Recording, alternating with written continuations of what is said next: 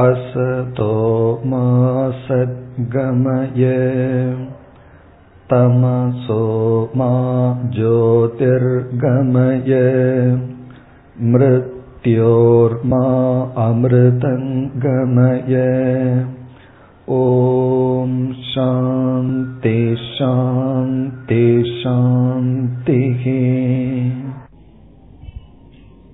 पलर्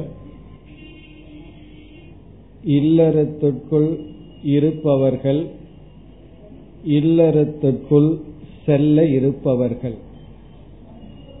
அவர்கள் இல்லற தர்மத்தை எப்படி வெற்றிகரமாக நடத்தி முடிக்க வேண்டும் என்று கேட்டுக்கொண்டதின் பெயரில் இன்று நாம் இல்லறம் என்ற தலைப்பில் சில கருத்துக்களை சிந்திப்போம். அப்பய தீட்சிதர் என்கின்ற ஒருவர் ஒரு நூலை எழுதுவதற்கு முன் சிவபெருமானையும் பார்வதியையும் வணங்கி அந்த நூலை துவங்குகின்றார். அப்படி சிவபெருமானையும் பார்வதியையும் வணங்கும் பொழுது இவ்விதம் அவர் வணங்குகின்றார். பரஸ்பர தபஸ் சம்பத் பலாயுத பரஸ்பரவ் என்று முதல் வரியில் குறிப்பிடுகின்றார். பரஸ்பர தபஸ் சம்பத் பலாயுத பரஸ்பரவ் பிறகு இரண்டாவது வரியில் பிரபஞ்ச மாதா பிதரவ் பிராஞ்சௌ ஜாயாபதி ஸ்துமக இதில் என்ன குறிப்பிடுகின்றார் என்றால் பரஸ்பர தபஸ் சம்பத். சிவபெருமான் தன்னுடைய தவத்தின் பயனாக பார்வதியை அடைகின்றார். பார்வதி தேவி தன்னுடைய தவத்தின் பயனாக சிவபெருமானை அடைகின்றார்கள். அப்படி பரஸ்பர தபஸ் ஒருவர் ஒருவர் செய்த தவத்தின் பலனாக பலாயுத பரஸ்பரோ ஒருவரை ஒருவர் அடைந்தார்கள் என்று இந்த இருவருடைய உறவுகள் எப்படி அமைந்தது என்றால் ஒருவருடைய தவத்தின் பலன் இனி ஒருவர் இனி ஒருவருடைய தவத்தின் பலர் பலன் இனி ஒருவர் என்று தவத்தின் பலனாக இருவரும் பிரபஞ்ச மாதா பிதரோ இந்த பிரபஞ்சத்துக்கும் தாயாகவும் தந்தையாகவும் விளங்குகின்றார்கள். பிராஞ்சௌ என்றால் நமக்கு ஆதியாக தாயாகவும் தந்தையாகவும் விளங்குகின்ற ஜாயாபதி என்றால் கணவனாகவும் மனைவியாகவும் விளங்குகின்ற இந்த தெய்வத்தை ஸ்தும ஸ்துமக நாம் வணங்குவோம் என்று இவர் சிவனையும் பார்வதியும் வணங்கும் பொழுது அந்த இருவர் ஒவ்வொருவருடைய தவத்தின் பலனாக சேர்ந்திருக்கின்றார்கள். இப்போ இந்த ஸ்லோகம் எதை காட்டுகின்றது என்றால் நாம வாழ்க்கையில் யாருடனும் சேர்ந்து வாழ்ந்தால் உறவு கொண்டால் அது வந்து தாய் மகனா இருக்கலாம் நண்பர்களா இருக்கலாம் அல்லது தந்தை மகனா இருக்கலாம் கணவன் மனைவியா இருக்கலாம். எப்படி நாம் உணர வேண்டும் என்றால் அல்லது குரு சிஷ்யனாகவும் கூட இருக்கலாம். என்னுடைய தவத்தின் பலனாக இவரோடு நான் வாழ்க்கையில் தொடர்பு கொண்டேன். அவர் இப்படி நினைக்கணும் என்னுடைய தவத்தின் பலனாக இவர் கிடைத்தார். சிஷ்யன் நினைக்கணும் என்னுடைய தவத்தின் பலனாக இந்த குருவை அடைந்தேன். குருவும் நினைக்கணும் என்னுடைய தவத்தின் பலனாக இப்படிப்பட்ட சிஷ்யனை அடைந்தேன். அதே போல கணவனும் மனைவியும். அப்படி அனைவரும் என்னுடைய தவத்தின் பலனாக நாங்கள் இவரை அடைந்தோம் என்று தவத்தின் பலனாக அடைந்தோம் என்ற எண்ணத்துடன் இருவரும் சேர்ந்திருக்கும் பொழுது அந்த வாழ்க்கைதான் அமைதியான சந்தோஷமான வாழ்க்கை. எடுத்து பாபத்தின் பலனாக உன்னிடத்தில் நான் வந்து சேர்ந்தேன்னு நினைத்தோம் வைத்துக் கொள்வோமே. அது வந்து துயரத்தினுடைய ஆரம்பம் அல்லது துயரமான வாழ்க்கை. பல சமயங்கள்ல அப்படி பேசிக் கொள்கின்றார்கள். என்ன பாவம் செய்தேனோ என்று உன்னிடத்தில் நான் வர என்னிடத்தில் நீ வர என்று சொல்லிக் கொள்வார்கள். அதை விடுத்து தவத்தின் பலனாக இருவர்கள் சேர்ந்து வாழ வேண்டும். சேர்ந்து வாழ்கின்றார்கள் வாழ்கின்றோம் என்ற கருத்தை இந்த ஸ்லோகத்தில் அப்பய தீட்சிதர் வைத்துள்ளார். பரஸ்பர தபஸ் சம்பத் அப்படின்னா சொத்து. ஒவ்வொருவருடைய தவத்தின் சொத்தாக பலாயுத பரஸ்பரவ். ஒவ்வொருவரை ஒருவர் அடைந்தார்கள். அப்படி அடைந்த சிவனையும் பார்வதியும் வணங்கி இந்த நூலை துவங்குகின்றேன்னு சொல்லி அந்த இடத்தில் தீட்சிதர் இவ்விதம் கூறுகின்றார். அவ்விதம் நம்முடைய வாழ்க்கை நல்ல வாழ்க்கையாக சந்தோஷமான வாழ்க்கையாக வாழ வேண்டும் என்றால் அதற்கு சில அடிப்படையான அறிவு தேவை சில விதமான சரியான பாவனைகள் தேவை. அதை நாம் சுருக்கமாக இன்று சிந்திக்கின்றோம். முதலில் நாம் புரிந்து கொள்ள வேண்டிய கருத்து என்னவென்றால் மனித இனம் மிருகங்களைப் போல தனித்து இயங்குகின்ற இனம் அல்ல. மிருகங்களுக்கு சொசைட்டி சமுதாயம்னு ஒண்ணு கிடையாது. இப்போ ஒரு சிங்கம் புள்ளி இருக்கு அது தானாகவே வாழ்ந்து கொள்ளும். தானா வேட்டையாடிக்கும் தனிமையில் இருக்கும். அதனுடைய வாழ்க்கை அவ்விதம் இயற்கையில் அமைக்கப்பட்டுள்ளது. அது உறங்குவதற்கும் உண்ணுவதற்கும் இனப்பெருக்கத்தை பெருக்கிக் கொள்வதற்கும் அது இயற்கையாகவே சுதந்திரமாக இருக்கும் அதே போல மற்ற மிருகங்கள் மற்ற மிருகத்தோடு சேர்ந்து ஒரு சமுதாயமாக வாழ வேண்டிய அவசியம் இல்லை. ஆனா மனிதர்களாக இருக்கின்ற நாம் தனித்து இயங்கவே முடியாது. நாமே உணவு தயாரித்து நாமே உடை தயாரித்து நாமே வீடு கட்டி தனியாக இருக்க முடியாது. மற்ற மனிதர்களினுடைய உதவி சம்பந்தம் தேவை. ஆகவே ஒரு சமுதாய அமைப்புடன் தான் மனிதர்களால் வாழ முடியும். ஒரு மிருகத்தை போல தனிமையாகவே வாழ்கின்ற அமைப்பை இயற்கையை இறைவன் நமக்கு கொடுக்கவில்லை. ஆகவே நாம் வாழ்க்கையில் மற்ற மனிதர்களோடு உறவுடன் சம்பந்தத்துடன் தான் வாழ்ந்தாக வேண்டும். அந்த இயற்கையுடன் தான் நாம் பிறந்துள்ளோம். ஆகவே முதலில் நாம் மற்ற மனிதர்களோடு உறவு வைக்க பழக மற்ற மனிதர்களோடு சேர்ந்து வாழ வேண்டியதனுடைய அவசியத்தை பார்ப்போம். உறவினுடைய தேவையை நாம் பார்ப்போம். அந்த தேவையை உணர்ந்து கொண்டால்தான் இந்த உறவுகள் அதாவது ஒரு மனிதன் இனியொரு மனிதனோடு பழகுதல் சேர்ந்து வாழுதல் அதனுடைய அவசியம் நமக்கு புரியும். அது எப்படி சாதனை என்பது நமக்கு புரியும். முதல் கருத்து மனிதர்கள் தன்னுடைய உயிர் வாழ்க்கைக்கு மற்ற மனிதர்களோடு இணைந்துதான் வாழ்ந்தாக வேண்டும். இல்லை என்றால் நமக்கு உணவு இருப்பிடம் இவைகள் எதுவுமே நமக்கு கிடைக்காது. இப்ப அனைத்தையும் துறந்து விட்டு செல்கின்றேன் ஒருவர் சன்னியாசியாக சென்றாலும் அவரும் பிக்ஷைக்காக உணவுக்காக மற்ற இடத்துக்கு வந்து நாடுகின்றார். இப்ப மற்ற மனிதர்களினுடைய உதவியை இனி ஒரு மனிதன் அனுபவித்துத்தான் ஆக வேண்டும். இப்ப முதல் கருத்து வந்து முழுமையான தனிமை என்பது அல்லது உறவற்ற சம்பந்தமற்ற வாழ்க்கை என்பது மனித இனத்துக்கு முடியாத காரியம் என இயற்கையை நாம் சேர்ந்துதான் வாழ்ந்தாக வேண்டும் என்ற அமைப்பில் இருக்கின்ற. இப்ப இரண்டாவது கருத்து என்னவென்றால் உடலளவில் உயிர் வாழ்க்கை என்ற அடிப்படையில் இருந்த போதிலும் மனதளவிலும் நாம் மற்றவர்களோடு இணைந்துதான் வாழ்ந்தாக வேண்டும். உபனிஷத்தில் கூறும் ஏகாக்கி ந ரமதே. ஹிரண்ய கர்ப்பனும் கூட அதாவது முதல் முதலில் தோன்றிய தத்துவமும் கூட தனிமையில் இருக்கும் பொழுது மகிழ்ச்சி அடையவில்லை. ஆகவே இருமையானது படைக்கப்பட்டது என்று உபனிஷத் கூறுகின்றது. ஆகவே மனதளவில் நாம் யாருடனும் எந்த உறவும் பேச்சும் இல்லாமல் வாழ முடியாது. மனதிலேயே ஒரு டிப்ரெஷன் ஒரு பெயின் வந்து விடும். ஆகவே நாம் உடலளவிலும் சரி அதாவது உயிர் வாழ்க்கையின் அடிப்படையிலும் சரி மனதளவிலும் சரி நமக்கு உறவுகள் சம்பந்தங்கள் தேவைப்படுகின்றது மற்றவர்கள் மற்ற மனிதர்களினுடைய தேவை நமக்கு இருக்கின்றது மனதில் மகிழ்ச்சியாக இருக்க நமக்கு தேவைப்படுகின்றது. ஆகவே வாழ்க்கையின் அடிப்படையில் நாம் சார்ந்திருப்பது இயற்கையோ அதேபோல் மனதின் அடிப்படையிலும் நாம் சார்ந்திருக்கின்றோம். நம்முடைய மன மகிழ்ச்சிக்கும் மற்றவர்களை சார்ந்திருக்கின்றோம். கடைசி நிலைதான் என்னுடைய மன நிறைவுக்கு எந்த மனிதரையும் சார்ந்தில்லை என்பதைத்தான் நாம் மோக்ஷம் என்று கூறுகின்றோம். அது வந்து கடைசி பகுதி கடைசி நிலை. லாஸ்ட் ஸ்டேஜில் தான் நம்ம யாரையும் சார்ந்தில்லாமல் மன மகிழ்ச்சியுடன் இருக்க கற்றுக்கொள்கின்றோம்.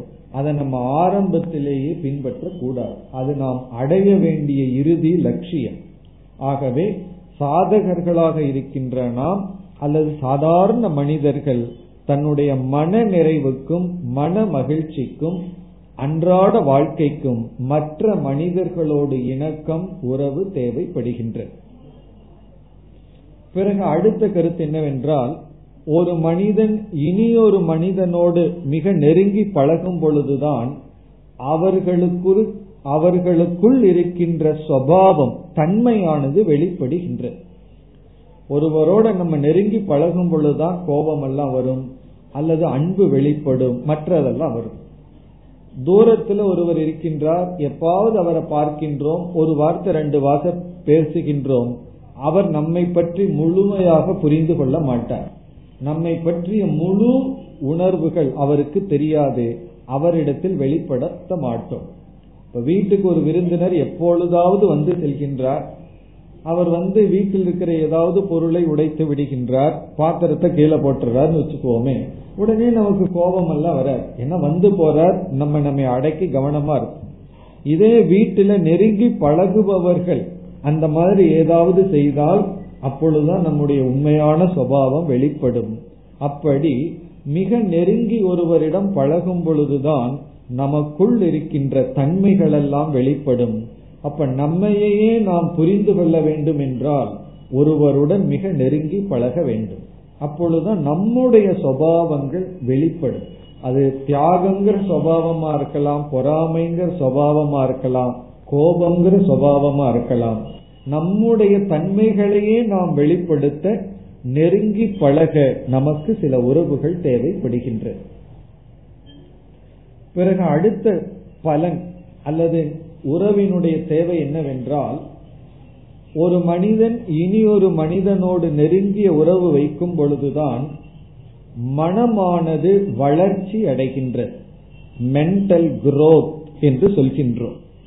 குறிப்பாக திதிக்ஷா என்று சொல்லப்படுகிறது. திதிக்ஷா என்றால் பொறுமை சகிப்புத்தன்மை. பிறகு வந்து ஏற்றுக்கொள்ளுதல். இப்படிப்பட்ட சில நட்குணங்களெல்லாம் நல்ல குணங்களெல்லாம் நம் மனதிற்கு வர வேண்டும் என்றால் மன வளர்ச்சி தேவை என்றால் நாம் மற்றவர்களுடன் மிக நெருங்கி பழக வேண்டும்.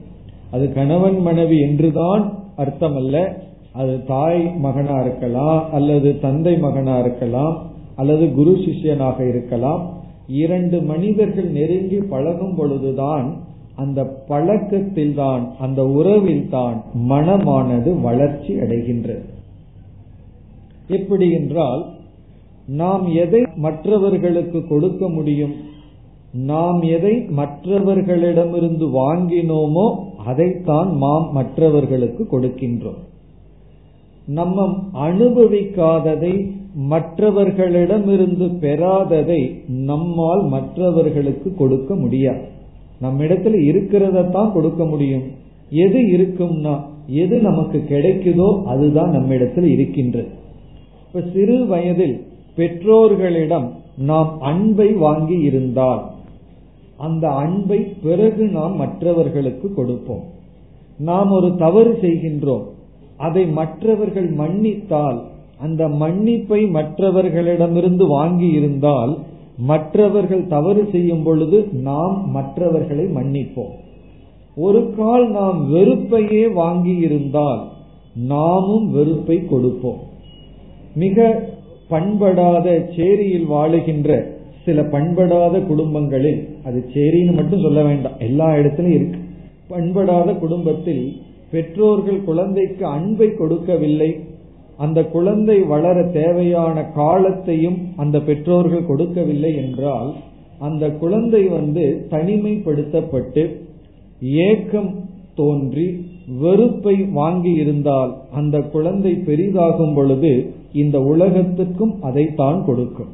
வெறுப்பை கொடுக்கும் பழி வாங்குகின்ற எண்ணத்துடன் தான் அந்த குழந்தை வளரும். காரணம் என்ன? அதைத்தான் அந்த குழந்தை அனுபவித்துள்ளது. பெற்றோர்களினுடைய சண்டையையே அந்த குழந்தை அனுபவித்திருந்தால் அந்த குழந்தைக்குள்ளிருந்து வருவது வெறுப்பு பிறகு வந்து வயலன்ஸ் ஒரு விதமான குரோதம் தான் வெளிப்படும். ஆகவே நாம எதை அனுபவிக்கின்றோமோ அதைத்தான் நாம் வெளியே கொடுக்க முடியும். அப்படி என்றால் ஒரு இரண்டு மனிதர்கள் மிக நெருங்கி பழகி ஒருவருக்கொருவர் அன்பையும் தியாகத்தையும் கொடுத்திருந்தால் அப்பொழுதுதான் நாமும் அதை மற்றவர்களுக்கு கொடுக்க முடியும். அது எப்பொழுது முடியும் என்றால் இரண்டு மனிதர்கள் மிக நெருங்கி பழகி ஒருவர் இனியொருவருக்கு அன்பை கொடுக்க தியாகத்தை கொடுக்க விட்டு கொடுக்க அவர் இனியொருவருக்கு அதை அவரிடமும் மற்றவர்களிடமும் கொடுக்க முடியும். இதத்தான் நாம வந்து மன வளர்ச்சி என்கின்றோம். அன்பை அடையாதவன் தனக்காக ஒருவன் தியாகம் செய்கின்றான்ங்கிறத இவன் உணர்ந்தாதான் இவனுக்குள்ளேயும் மற்றவர்களுக்கு தியாகம் செய்ய வேண்டும் என்ற மனநிலை ஏற்படும். இந்த ஒரு மன வளர்ச்சி அகாமடேஷன் சொல்றது மனம் விரிதல் என்பது அது உறவினால் தான் நமக்கு கிடைக்கின்றது பிறகு அடுத்ததாக சாஸ்திரமானது நம்மை தூய்மைப்படுத்த வேண்டும் என்றால் மன தூய்மை என்பதற்கு கர்மத்தை தான் உபாயமாக கூறுகின்றது. நாம சாஸ்திரம் விசாரம் செய்தல் அறிவை கொடுக்கின்றது. எப்படிப்பட்ட செயலில் ஈடுபட வேண்டும்ங்கிற அறிவை கொடுக்கின்றது. பிறகு பரமாத்மாவை பற்றிய அறிவை கொடுக்கின்றது. இந்த பரமாத்மாவை பற்றிய அறிவு நமக்குள் சென்று அது அறிவாக மாற வேண்டும் என்றால் நமக்கு மன தூய்மை என்பது அவசியமாகின்றது. இந்த மன தூய்மை உறவினால் தான் நமக்கு கிடைக்கின்றது கர்மத்தினால் தான் நமக்கு கிடைக்கின்றது. அந்த கர்மத்துக்கு அங்கமாக இருப்பது பொருள் மனைவி போன்ற இல்லற வாழ்க்கைதான் கர்மத்துக்கு ஸ்தானமாக இருக்கின்றது. ஆகவே மனமானது விரிய மனம் பக்குவத்தை அடைய வெறுப்பு போன்றவைகளெல்லாம் நீங்கி மனம் விரிந்து மனம் தூய்மை அடைய பிறகு நம்முடைய வாழ்க்கைக்கு மற்ற மனிதர்களோடு வைக்கின்ற உறவு மிக மிக முக்கியமாகின்றது. ஒருவருடைய பர்சனாலிட்டி ஒருவருடைய மனம் எப்படிப்பட்டது என்பதை அவர் யாருடன் பழகியுள்ளார் யாருடன் அவருடைய வாழ்க்கை அமைந்துள்ளது என்பதை பொறுத்து அமைகின்றது.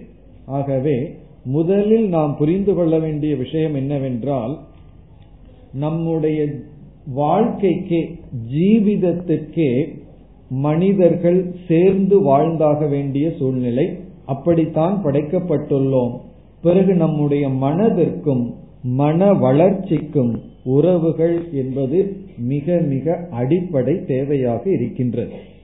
இப்ப இதைத்தான் சாஸ்திரம் மனதில் கொண்டு நம்முடைய வாழ்க்கையை எப்படி அமைத்துள்ளது என்று பார்த்தால் முதலில் சிறு வயதில் இருப்பவர்களுக்கு திருமணம் ஆகும் வரை இருக்கின்ற மாணவர்கள் அல்லது இருக்கின்றவர்களை பிரம்மச்சரிய ஆசிரமம் என்று அழைக்கின்றது. திருமணத்திற்கு முன் இருக்கின்றவர்கள் வந்து பிரம்மச்சரிய ஆசிரமத்தில் இருக்கின்றார்கள். ஆசிரமம்னா நம்முடைய வாழ்க்கை முறை வாழ்கின்ற இடம். இந்த பிரம்மச்சரிய ஆசிரமத்தில் அந்த சிறு குழந்தையிலிருந்து திருமணமாகுகின்ற வரை அந்த மனிதர்கள் அது ஆண்களாகலாம் பெண்களாகலாம் அவர்கள் வந்து முதலில் தாய் தந்தையரிடம் இணக்கத்தை வைக்கின்றார்கள். மிக நெருங்கிய உறவை வைக்கின்றார்கள். முதல் உறவு தாயிடம் ஆரம்பிக்கின்றது. அதுதான் முக்கியமான உறவாகவும் இருக்கின்றது. பிறகு உடனடியாக அடுத்த உறவு தந்தை ஒரு குழந்தையினுடைய எதிர்காலம் தாய் தந்தை கொடுக்கின்ற அன்புதான். குவாலிட்டி டைம் சொல்வார்கள். அந்த குழந்தையிடம் கொடுக்கின்ற அன்பு குழந்தையிடம் கொடுக்கின்ற அக்கறை. அது மிக மிக முக்கியம். அப்படி அந்த சம்பந்தத்தினால் அந்த குழந்தையானது குழந்தையினுடைய மன வளர்ச்சி அமைகின்றது ஒரு குழந்தைக்கு எவ்வளவு தூரம் மனம் வளர்கின்றதுங்கிறது முதலில் கிடைக்கின்ற உறவு தாய் தந்தையினுடைய உறவு. அதற்கு பிறகு ஆசிரியர் நண்பர்கள் மற்ற உறவினர்கள் சகோதரன் சகோதரி சித்தி சித்தப்பா இப்படிப்பட்ட மற்ற உறவினர்கள். அப்ப பிரம்மச்சரிய ஆசிரமத்தில் இருக்கும் பொழுது மற்ற உறவினர்கள் பிறகு நண்பர்கள் சகபாடினகன் சொல்வது. ஏன்னா பிரம்மச்சரிய ஆசிரமத்தில் இருக்கும்போது பொதுவாக படிப்பார்கள்.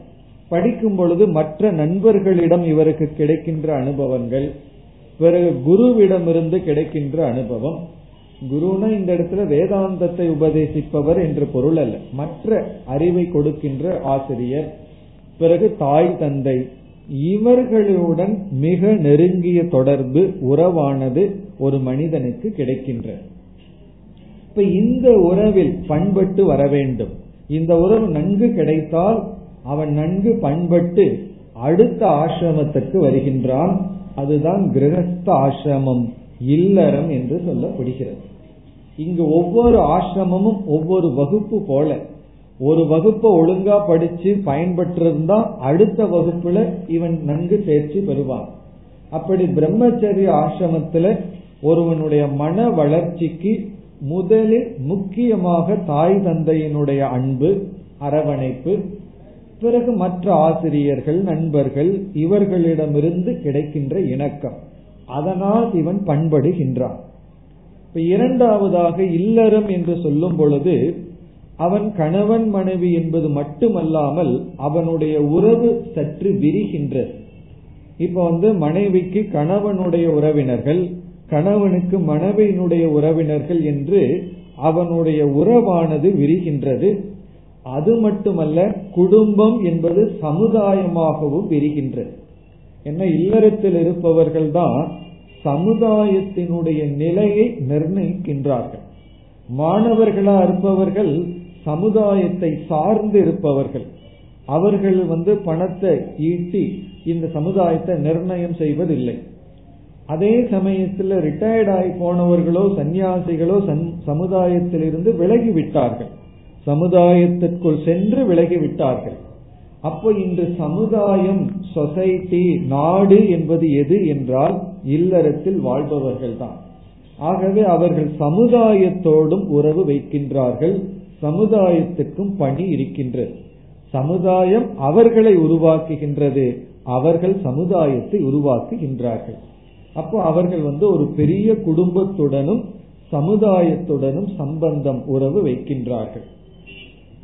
பிறகு இல்லறம் என்பதே முடிவல்ல இல்லறத்தின் வழியாக சென்று மூன்றாவதாக வனஸ்தக வானப்பிரஸ்த ஆசிரமம் சொல்லப்படுகிறது. இப்ப இல்லறத்தில் இருக்கும்போது குறிப்பாக கணவன் மனைவி அவர்கள் மிக நெருங்கிய உறவுடன் இருக்கின்றார்கள். பிறகு வானப்பிரஸ்த ஆசிரமம்னு வரும் பொழுது இல்லறத்தை நன்கு முடித்தவர்கள் கர்மத்தை கர்ம யோகமாக செய்து முடித்தவர்கள் வந்து மிக நெருங்கிய தொடர்பு யாருடன் வைக்கின்றார்கள் என்றால் சாஸ்திரம் வந்து இஷ்ட தேவதா என்று கூறுகின்றது. இறைவனிடத்தில் தொடர்பு மிக நெருங்கிய தொடர்பு வைக்கின்றார். காரணம் வானப்பிரஸ்த ஆசிரமத்துல முக்கிய கர்மம் வந்து ஜபம் செய்வதுதான். அந்த ஜபத்துல இறைவனுடைய நாமம் வருகின்றது. அதிக காலம் இறைவனுடனேயே தொடர்பு வருகின்றது. இப்ப தாய் தந்தை நண்பர்களிடம் ஆரம்பித்து கணவன் மனைவி என்ற உறவு வந்து அந்த உறவோடு சமுதாயம்ங்கிற உறவு ஏற்பட்டு பிறகு இறைவனுடன் உறவு ஏற்படுகின்றது. பிறகு இறுதியாக சந்நியாசம்னு வரும் பொழுது அப்பொழுதுதான் அவன் சந்நியாசத்திலேயே ரெண்டு படி இருக்கின்றது. முதல் படி வந்து ஞானத்துக்காக எடுத்துக்கொள்கின்ற சந்நியாசம். அப்பொழுது அனைத்து உறவும் குருவிடம் செல்கின்றது. குருவையே தாயாக தந்தையாக உறவினராக பார்க்கின்றான். தொவேவ மாதா பிதா சகா தொமேவன்னு சொல்லி குருவிடமிருந்து அன்பை பெற்று ஒரு கால் ஒரு மனிதன் தான் பெற வேண்டிய அன்பை தாயிடமோ தந்தையிடமோ மற்றவரிடமோ பெறவில்லை என்றால் அந்த அன்பை குருவிடம் பெற்று மனதை சற்று அமைதிப்படுத்தி ஞானத்தை அடைந்து பிறகு இறுதியான சந்நியாசத்தில் அவன் அசங்கமான புருஷன் ஆகின்றான். மனதளவில் யாரையும் சாராத நிலையை அடைகின்றான். அப்ப நம்முடைய லட்சியம் என்ன என்றால் யாரையும் மன மகிழ்ச்சிக்காக சாராமல் இருத்தல். உடல் வாழ்க்கைக்காக நாம சேர்ந்துதான் வாழணும். சமுதாயமாகத்தான் வாழ்வோம். அது சந்நியாசியாக இருந்தால் ஆனா இறுதியில் நம்முடைய லட்சியம் என்னுடைய மன நிறைவுக்கு எந்த உறவையும் சாரவில்லை என்பது. அந்த நிலையை அடைய நாம் உறவுகளை படிப்படியாக பயன்படுத்தி ஆக வேண்டும். ஒவ்வொரு உறவும் நம்மை பக்குவப்படுத்த வேண்டும். அப்படி தாய் தந்தையிடம் ஆரம்பித்து கணவன் மனைவி சமுதாயம் என்று வந்து பிறகு ஈஸ்வரனோடு இணக்கம் வைத்து இறுதியில் நான் மட்டும் ஆத்மனா ஆத்ம ரதிகி ஆத்ம கிரீடக என்றெல்லாம் உபனிஷத் வர்ணிக்கும். அவன் தன்னிடத்திலேயே மகிழ்ந்திருக்கின்றான். இப்ப நம்ம வாழ்க்கையில லட்சியம் என்னவென்றால் நம்மிடத்திலேயே நாம் மகிழ்ந்திருத்தல். நான் மகிழ்ச்சியா இருக்கணும்னா யாருடைய அன்புக்காகவும் ஏங்காமல் வேணா நான் அன்பை கொடுக்கின்றேன் நான் என்னிடத்திலேயே நிறைவாக இருக்கின்றேன். இந்த இறுதி நிலையை அடைய நாம் சிறு வயதிலிருந்து ஒருவருக்கொருவர் அன்பை கொடுத்து உறவை வளர்த்தி நாம் வர வேண்டும். இப்படித்தான் நம்முடைய வாழ்க்கையானது அமைக்கப்பட்டு இருக்கின்றது. இப்ப இதுல என்னவென்றால் ஒரு மனிதர் இனியொரு மனிதரோடு உறவு வைத்தல் நெருங்கி பழகுதல் சம்பந்தம் வைத்தல் என்பது தவிர்க்க முடியாத சாதனை ஆகின்றது. ஆகவே நாம் யாருடனும் எந்த தொடர்பும் இல்லாமல் வாழ முடியாது. ஒன்னு உயிர் வாழ்க்கைக்கு தேவை பிறகு உள்ள வாழ்க்கைக்கு நம்முடைய உள்ளம் நன்கு இருக்க வேண்டும் பண்பட வேண்டும் என்றாலும் தேவை.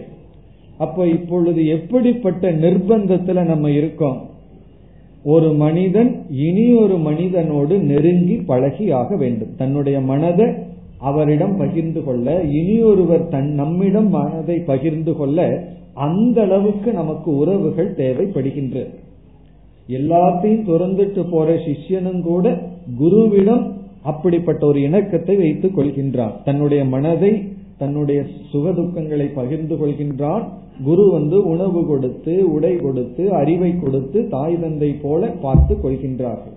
அப்படிப்பட்ட உறவு நமக்கு தேவைப்படுகின்றது. ஆனால் இப்பொழுது நாம் வாழ்க்கையில் பார்க்கும் பொழுது நம்முடைய அனைத்து சங்கடங்களுக்கும் உறவுகள் தான் காரணமாக இருக்கின்றது இப்ப நம்ம உறவுகள் தேவைப்படுகின்றது இணக்கம் தேவைப்படுகின்றது மற்றவர்களோடு பழகுதல் நெருங்கி பழகுதல் தேவைப்படுகின்றது. அதே சமயத்தில் அந்த உறவுகளினால் தான் நாம் துயரப்பட்டு கொண்டும் இருக்கின்றோம். இப்ப நம்ம வாழ்க்கை எப்படி மாறிவிட்டது என்றால் அதாவது சாதகமாக இருக்க வேண்டிய உறவு பாதகமாக இருக்கின்றது. நமக்கு ஒவ்வொரு உதவும் உறவுகளும் சாதகமா இருக்கணும். ஒவ்வொரு ரிலேஷன்ஷிப் உறவுகளும் நம்மை உயர்த்தணும். ஆனா ஒவ்வொரு உறவுகளும் நமக்கு சங்கடத்தை கொடுக்கின்றது பகைமையை கொடுக்கின்றது வெறுப்பை கொடுக்கின்றது. ஒருவரோட பழகாத வரைக்கும் நல்லா இருக்கு. கொஞ்ச நாள் பழகிய உடனே என்ன ஆகுதுன்னா அவரிடம் எனக்கு ஒரு வெறுப்பு வந்து விடுகின்றது அல்லது பற்று வந்து விடுகின்றது. அப்படி உறவுகள் நம்மை உயர்த்துவதற்கு பதிலாக உறவுகள் நம்மை தாழ்த்தி கொண்டும் சம்சாரத்திலும் ஆழ்த்தி கொண்டு இருக்கின்றது ஆகவே நம்முடைய அடுத்த கருத்து என்னவென்றால் உறவுகளை எப்படி சாதகமாக மாற்றுதல். அந்த உறவு வந்து எந்த உறவு வேண்டுமானாலும் இருக்கலாம். கணவன் மனைவிக்குள்ள உறவா இருக்கலாம் அல்லது குரு சிஷ்யனுக்குள்ள இருக்கலாம் தாய் தந்தை அதாவது தாய்க்கும் மகனுக்கு இருக்கலாம் அல்லது சகோதரர்களுக்குள்ள இருக்கலாம் எந்த ஒரு க்ளோஸ் ரிலேஷன்ஷிப் எந்த ஒரு நெருங்கிய உறவையும் எப்படி நாம் காப்பாற்றுதல் எப்படி நம்ம மெயின்டைன் பண்ணணும்னு சில கருத்தை தான் உங்களுக்கு உதாரணமாக கூறுகின்றேன். மீதியெல்லாம் நீங்களே சிந்தித்து கண்டுபிடித்து கொள்ள வேண்டும். இங்க ஒரு எக்ஸாம்பிள் உதாரணமா சில டிப்ஸ் சொல்றது. அதாவது இரண்டு பேர் மிக நெருங்கி பழகுகின்ற சூழ்நிலை வந்து விட்டால் அது பிராரப்தத்திலையும் வருகின்றது. குறிப்பாக கணவன் மனைவி என்று உதாரணத்துக்காக இங்கு எடுத்துக் கொள்வோம் அந்த உறவிலிருந்து எப்படி முன்னேறுதல் அந்த உறவு எப்படி சாதனையாக மாற்றிக் கொள்ளுதல் அதிலிருந்து எப்படி துயரப்படாமல் இருத்தல். ஏன்னா உறவுகள்ங்கிறது முடிவல்ல. இறுதியில வந்து பிராரப்தம்ங்கிற கர்ம வினை எவ்வளவுதான் ஒருவர் உறவுகள் நண்பர்களாகவோ உறவு இருந்தாலும் மரணம் என்பது நம்மை ஒரு காலத்துல பிரித்து விடும் அல்லது ஒரு குழந்தையை நம்ம வளர்த்துறோம். எவ்வளவுதான் அந்த குழந்தையோடு இருந்தாலும் ஒரு காலத்தில் பிரிய வேண்டியது வரும். இப்போ உறவு என்பது அங்கு நிற்க கூடியதல்ல அது வழியாக நடந்து வர வேண்டியது. அதே சமயத்துல அதை விட்டு விட்டும் வர முடியாது. ஆகவே நமக்கு உறவு தேவையும் படுகின்றது. அதே சமயத்தில் இறுதி காலத்தில் யாரையும் சாராத மனநிலையை அடைய வேண்டும். கடைசி காலத்துல எல்லாத்துக்கும் அனுமதி கொடுத்துட்டு ஃபர்ஸ்ட் ஐ லவ் யூ அதுக்கப்புறம் ஐ அலவ் யூன்னு சொல்லிடுறோம் அது எப்ப போக முடியும்னா நாம அனைவரிடமும் நாம பறந்து போயிடணும். மனதளவில் சொல்றேன். அப்படி ஒரு சுதந்திரமான மனநிலையை இறுதியில் அடைய நாம எப்படி நமக்கு கிடைச்ச உறவுகளை மெயின்டைன் பண்ணணும் காப்பாற்ற வேண்டும். இப்ப நம்ம பார்க்க போறது கருத்து வந்து உறவுகளை எப்படி நல்ல விதத்தில் தங்க வைத்துக் கொள்ள வேண்டும். நமக்கு அதிக நேரம் இல்லாதனால ரொம்ப சுருக்கமா ஒவ்வொரு கருத்தையும் கூறுகின்றேன். முதல் கருத்து என்னவென்றால் நம்ம ஆபீஸுக்கு போறோம். நமக்கு கீழே எத்தனையோ பேர் வேலை செய்கிறார்கள். நம்ம ஒரு மேனேஜிங் டைரக்டரா இருக்கோம். முதலாளியா இருக்கும். அவருக்கு நமக்கு இருக்கிறது வந்து உறவு அதிகாரத்தினாலும் பணத்தினாலும் இருக்கு. நம்ம சொல்றோம் சம்பளம் கொடுக்கிறோம் வேலை செய்யறார் இத வந்து டீலிங் அப்படின்னு சொல்றோம்.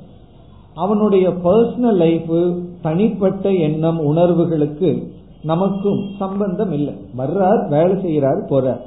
என்ன இந்த உறவு வந்து எதன் அடிப்படையில் இருக்குன்னு சொன்னா நம்ம கிட்ட வேலை செய்யறார் பணம் கொடுக்கறோம் போறார் அவ்வளவுதான். ஆனா வீட்டில் இருக்கின்ற உறவை டீலிங் சொல்றது இல்ல ரிலேட்டிங் அப்படின்னு சொல்றோம். அதுக்கு வந்து ஆதாரம் அன்பும் தியாகமும்.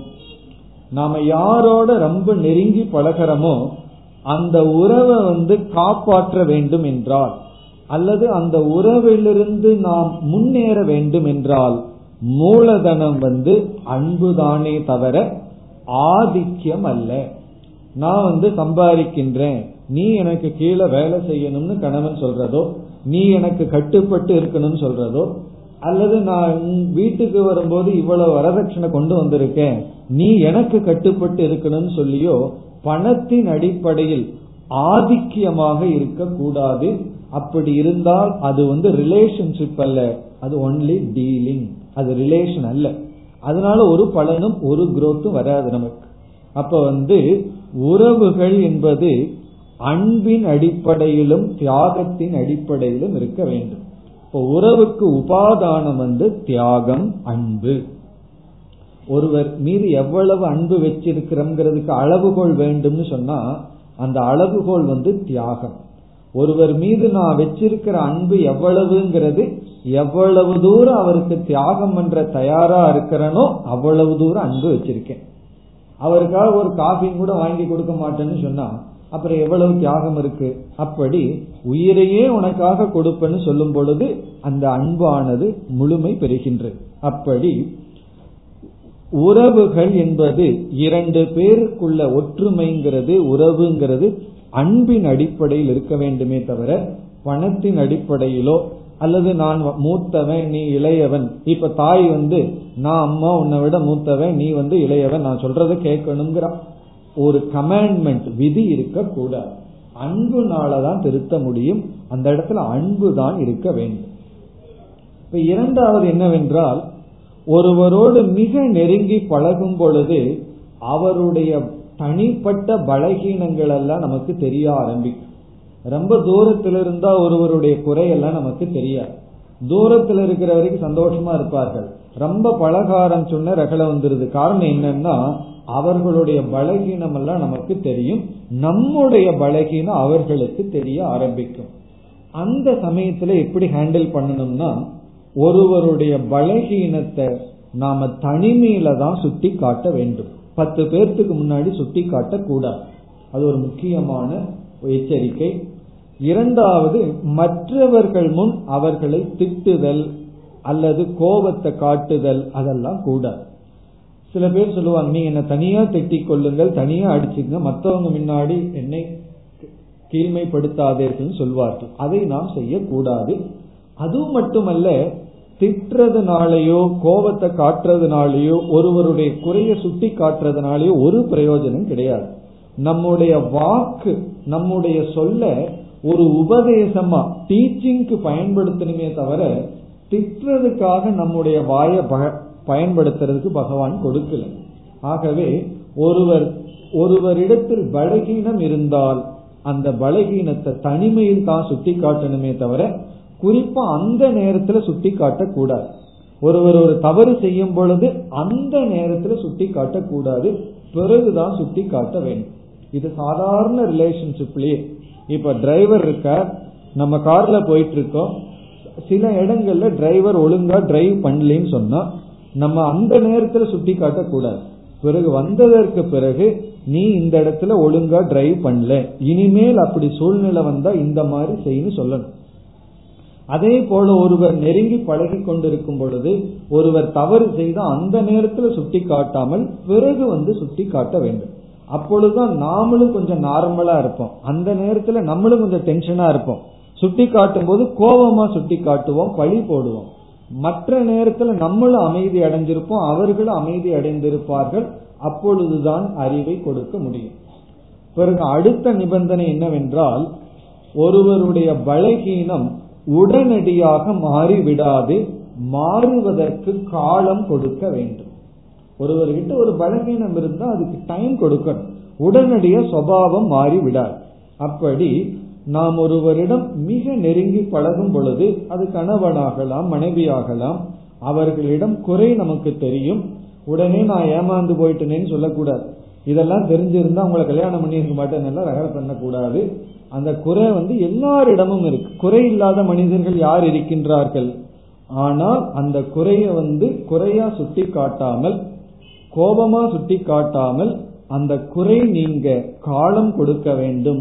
உதவி பண்ணணுமே தவிர பொதுவா என்ன பண்ணுவார்கள்? ஒரு ஒருவர் கோபம் வந்ததுன்னா அந்த கோபத்தை தூண்டுற மாதிரியே இவர்கள் நடந்து கொள்வார்கள். பிறகு வந்து உனக்கு கோபம் கோபம்னு சொல்லி குறை சொல்வார்கள். அப்படி இருக்க கூடாது அடுத்த கருத்து என்னவென்றால் ஒவ்வொரு மனிதர்களும் தனிப்பட்ட ஜீவர்கள். ஒவ்வொருவருக்கும் தனிப்பட்ட விருப்பு வெறுப்புகள் எல்லாம் இருக்கும்.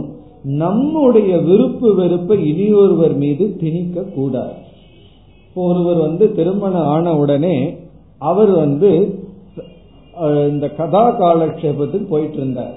ராமாயணம் மகாபாரதம் கதை கேட்கறதுக்கு போயிட்டு இருந்தார். அவருடைய மனைவியும் கம்பல் பண்ணி அந்த மாதிரி கதைக்கு கூட்டிட்டு போக ஆரம்பிச்சார். ஆரம்பத்துல அந்த அம்மாவுக்கு விருப்பம் இல்லை. சரி இவரோட போகணுமேன்ட்டு போய் பழகி கொண்டார்கள். பிறகு கொஞ்ச நாள் என்னாச்சுன்னா அவர்களுக்கு மனைவிக்கு அந்த கதா காலட்சம்ல ரொம்ப பிடிச்சது. இவருக்கு சந்தோஷமா போச்சு.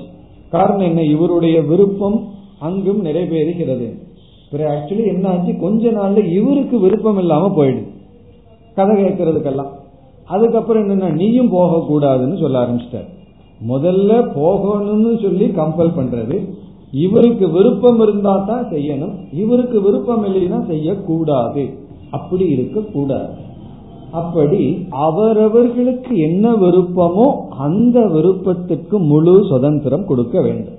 இது கணவன் மட்டுமல்ல மனைவி அப்படித்தான். சில பேர் மனைவிக்கு தெரியாம தான் வேதாந்த கிளாஸுக்கே வருவார்கள். காரணம் என்ன? பயம். சொன்னா வீட்டுல பெரிய ரகல வந்துடுமேன்னு சொல்லி. அப்படி மற்றவர்களுடைய தனிப்பட்ட விருப்பத்துக்கு அனுமதி கொடுக்க வேண்டும். அதே போல சில பேர் வந்து வேலைக்கு போகணும்னு விருப்பம் இருக்கலாம். அதை தடப்படுத்த கூடாது வேலைக்கு போக கூடாதுன்னு விருப்பம் இருக்கலாம். அதையும் தடப்படுத்த கூடாது அவரவர்களுடைய தனிப்பட்ட மனதை சம்ஸ்காரத்தை வெளிப்படுத்த நாம் தடையாக இருக்கக்கூடாது. அந்த சம்ஸ்காரம் அதர்மமா இருந்தா அதையும் மிக கவனமாக நம்ம அதை கையாளணுமே தவிர தர்மத்துக்கு உட்பட்டு இருந்தால் அனுமதி கொடுக்க வேண்டும். இப்ப ரெண்டு பேரும் சேர்ந்து வாழும் பொழுது யாருமே ஒருவருக்கு அடிமையாக இருக்கின்றேங்கிற எண்ணம் வந்துவிடக் கூடாது அது கணவனாகலாம் மனைவி ஆகலாம் என்னுடைய சுதந்திரம் பறிபோகி விட்டதுங்கிற உணர்வு வராமல் இரண்டு பேரும் சேர்ந்து இருக்கணும் இப்பெல்லாம் எப்படின்னா சில பேர் திருமணம் சொன்னா பயந்து கொள்கிறார்கள். காரணம் என்ன? என்னுடைய சுதந்திரம் பறிபோகி விடுமோ என்று. சுதந்திரத்தை பறிக்கிறதுக்காக நம்ம சேர்ந்து வாழ்கின்றோம். சுதந்திரம் அதிகமாக இருப்பதற்காக சேர்ந்து வாழ்கின்றோம். ஆகவே தனிப்பட்ட மனிதர்களுடைய உணர்வுக்கு நாம் மரியாதை கொடுக்க வேண்டும். அடுத்த கருத்து என்னவென்றால் இப்ப வந்து ஒருவன் மகனா இருக்கான். அவன் கணவன் ஆகும் பொழுது புதிய பொறுப்புகள் வருகின்றது. அதே போல மனைவின்னு வரும் பொழுது புதிய பொறுப்புகள் வருகின்றது. அது என்னென்ன பொறுப்பு இருக்குன்னு சொல்லி சற்று கவனமாக இருக்க வேண்டும். முன்ன வந்து பொறுப்பில்லாமல் இருக்கலாம். திருமணம் ஆன உடனே புதிய பொறுப்புகள் எல்லாம் வருகின்றது. அதுக்கு நடந்த சம்பவம் ஒன்றை கூறுகின்றேன். ஒருவர் வந்து தன்னுடைய அம்மா ஏதாவது சொன்னா அவர் வந்து சிலது கேட்பார் சிலது வந்து கேட்க மாட்டார். போ அம்மா உனக்கு வேற வேலை இல்லைன்ட்டு போயிடுவார். அம்மாவும் அப்படித்தான். நம்ம பையன் சிலது கேட்பான் சிலது கேட்க மாட்டான்னு சொல்லி விடுவார் விட்டு விடுவார். அவர் திருமணம் செய்து கொண்டார். பிறகு வந்து அதற்கு பிறகு ஆறு மாதத்துக்கு பிறகு அதே போல அம்மா வந்து ஒரு வேலையை சொன்னார்கள். இவன் எப்பவும் போல அந்த பழக்கத்திலேயே போமா உனக்கு வேற வேலை இல்லைன்ட்டு போனான். உடனே அம்மா என்ன சொன்னார்கள் தெரியுமோ? அவ வந்தா இவனை மாத்திட்டான். பழி அந்த அம்மா மேல வந்தது மனைவி மேல.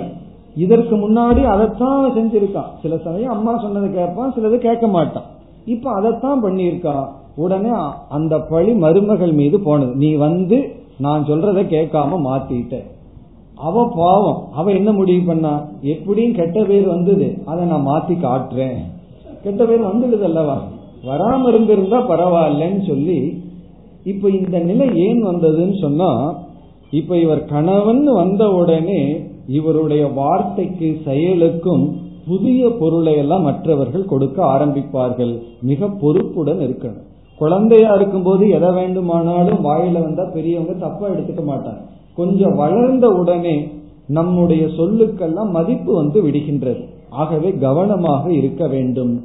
என்ன இந்த திருமணம் ஆனதற்கு பிறகு எத்தனையோ புதிய புதிய உறவுகள் எல்லாம் வந்துருது. அதிக சங்கடங்கள் வந்து விடுகின்றது. காரணம் என்னன்னா அந்த ரெஸ்பான்சிபிலிட்டி அந்த பொறுப்பை நாம் உணரவில்லை. குறிப்பா பேசுறதுல யாருக்கு எவ்வளவு முக்கியத்துவம் கொடுக்கணுங்கிறதுல.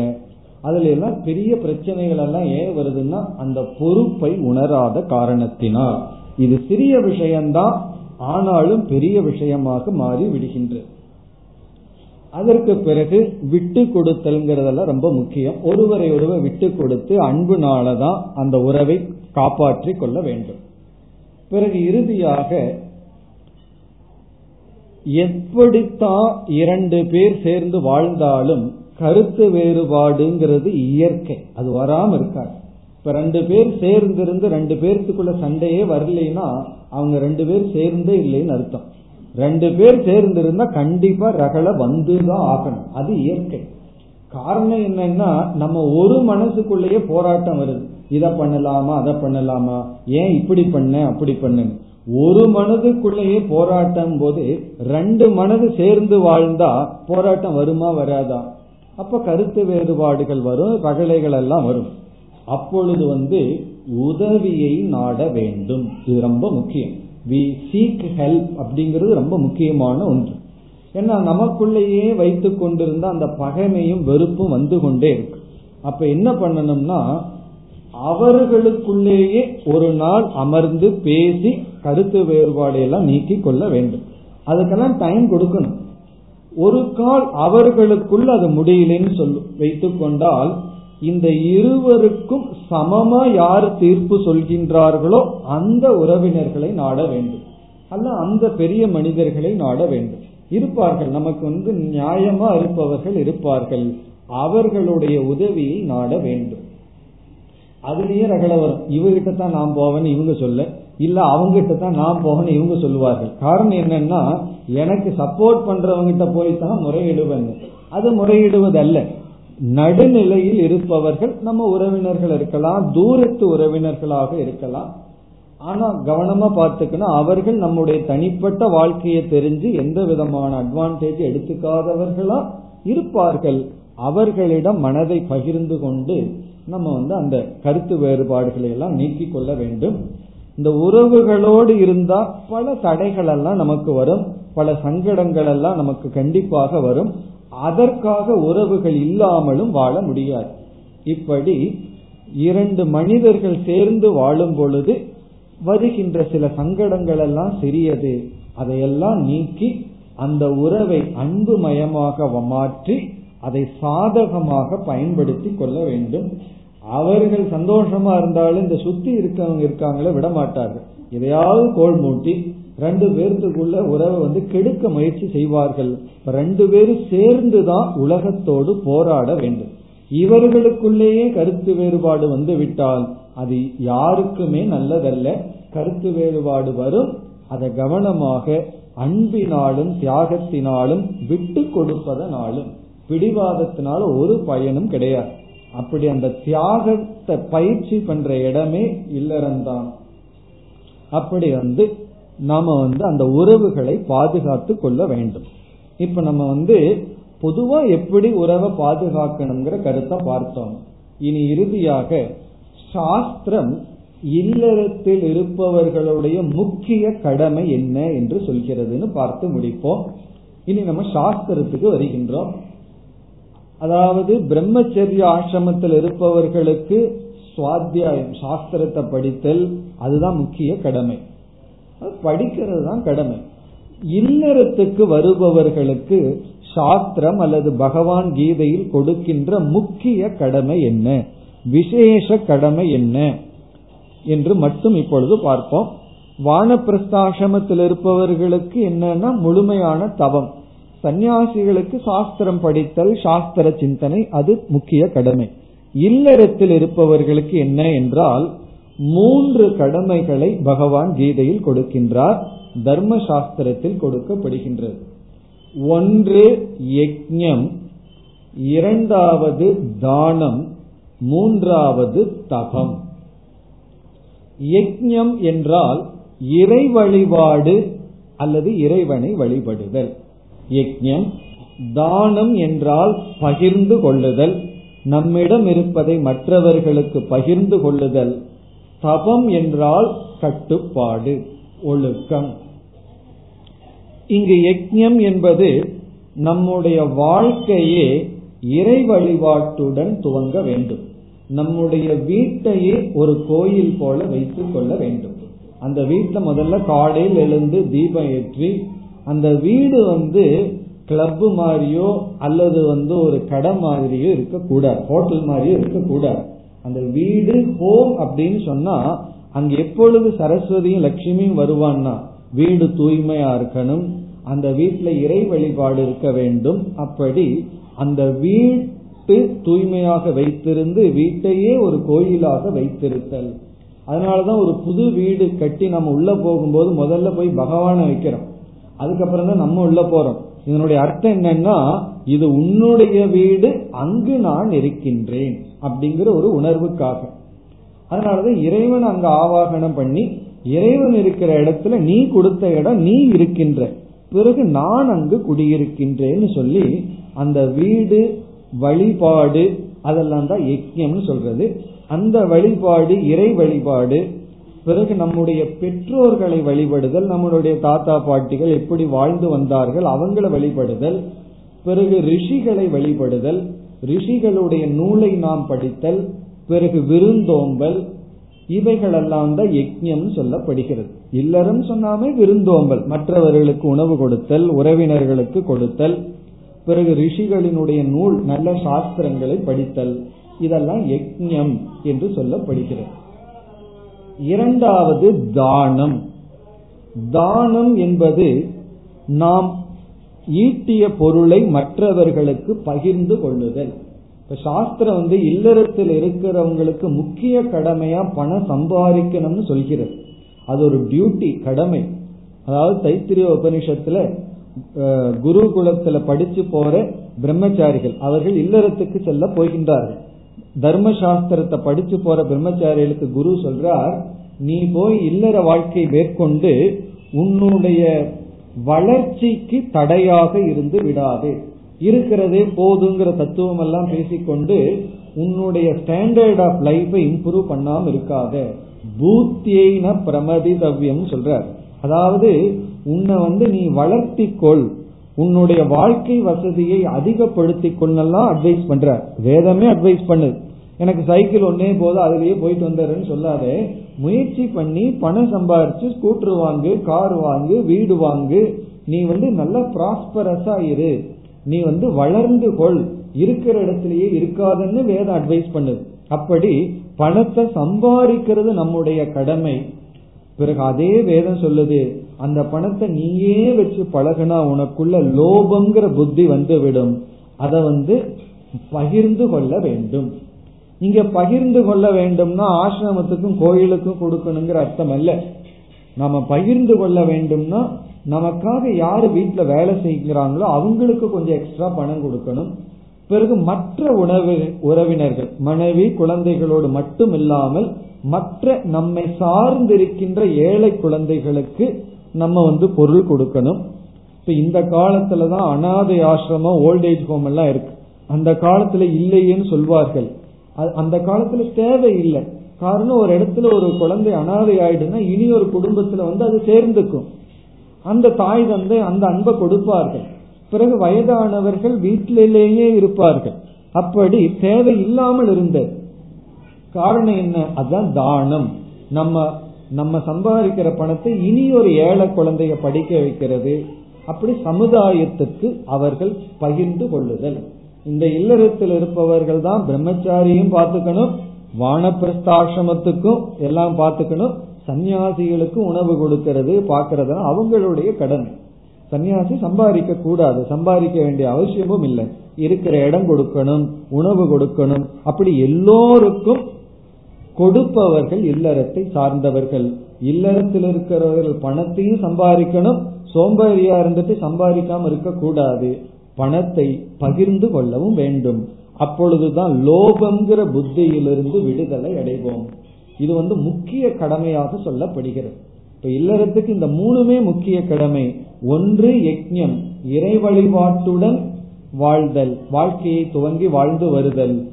அதைவிட முக்கியம் பகிர்ந்து கொள்ளுதல் தானம். இப்ப தானம்னு சொன்னா நாம் அவர்களிடமிருந்து எந்த உதவியும் நமக்கு கிடைக்காது. அவர்களுக்கு பகிர்ந்து கொள்ளுதல். வீட்டில் இருக்கிற வேலை செய்பவர்களா இருக்கலாம் அல்லது தூரத்து உறவினர்களா இருக்கலாம் அல்லது ஏதோ ஒரு குழந்தை அறிவுக்காக உணவுக்காக பொருள்களை எல்லாம் பகிர்ந்து கொள்ளுதல். பிறகு மூன்றாவது வந்து தவம். இந்த தவம்ங்கிறது வானப்பிரஸ்த ஆசிரமத்தில் இருப்பவர்களுக்கு முக்கிய கடமை. இல்லறத்தில் இருப்பவர்களுக்கு வந்து இது பார்ட் டைம் போல. அதாவது இல்லறத்தில் இருப்பவர்களுக்கு சாஸ்திரம் முழுமையான என் முழுமையான உரிமை கொடுக்கின்றது. எப்படின்னு சொன்னா இந்த உலகத்துல என்னென்ன போகங்கள் இருக்கின்றதோ அதையெல்லாம் அனுபவிக்கலாம். நல்லா உடை அணியலாம் வாகனங்கள் வச்சுக்கலாம் நல்லா சாப்பிடலாம் அதே போல வந்து பணத்தை சம்பாரிச்சு நீ பதவியை அடையலாம். எப்படி வேண்டுமானாலும் வாழலாம். ஆனால் ஒரு எச்சரிக்கை கொடுக்கின்றது. நம்முடைய உடல் இந்திரியம் இவன் இவைகளினுடைய ஆரோக்கியம் கொஞ்ச காலம்தான். இருக்கும் அதற்கு பிறகு நாக்கில வந்து எல்லாத்தையும் சாப்பிடுறதுக்கான சக்தி இருக்காது. கண்ணில் பார்க்கிற சக்தி இருக்காது. காதல எல்லா விதமான பாடல்களையும் கேட்கிற சக்தி இருக்காது. ஒரு காலத்துல இதையெல்லாம் நம்ம இழந்து இருக்க போகின்றோம். அதற்கு இவைகள் இருக்கும் பொழுதே நம்மை தயார் செய்து கொள்ளுதல்.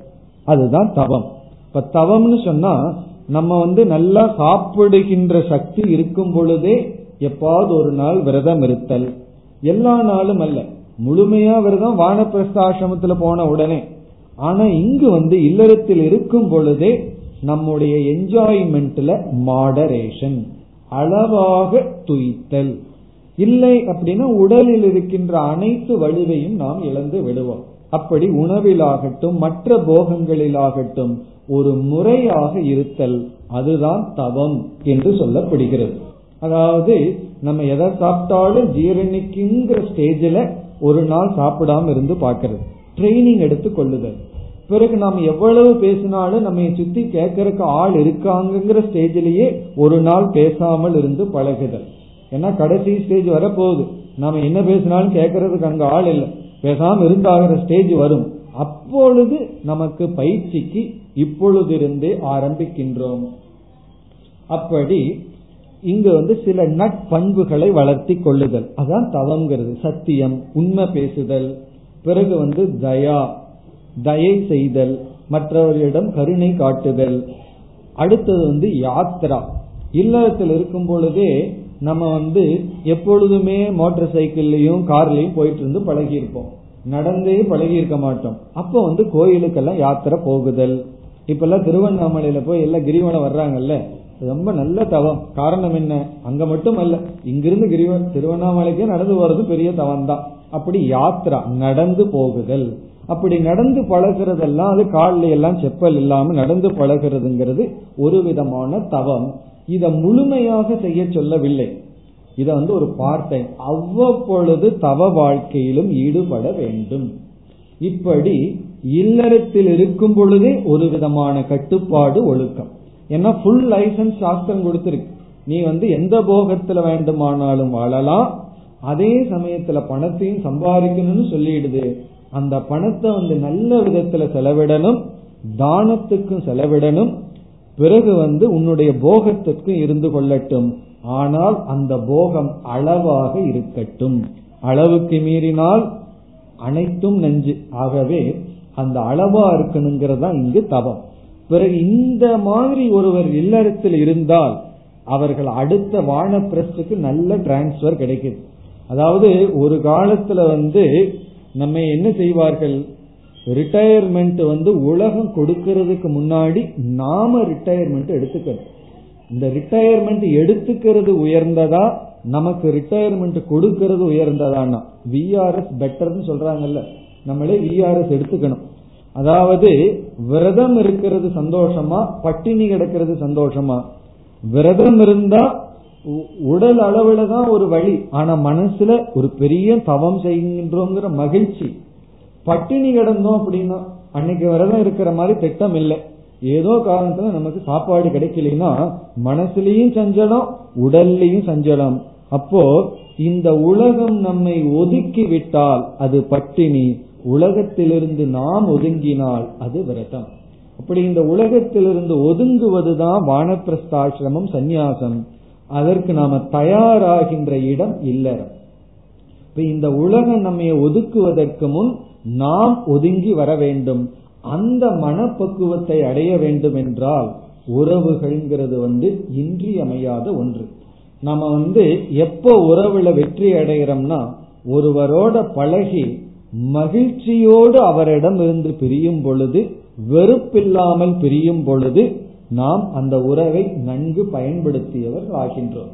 பொதுவா பார்த்தா பிரியும் போது ரகலையில தான் பிரிவார்கள். அப்படி இல்லாம மகிழ்ச்சியுடன் பிரிய வேண்டும்.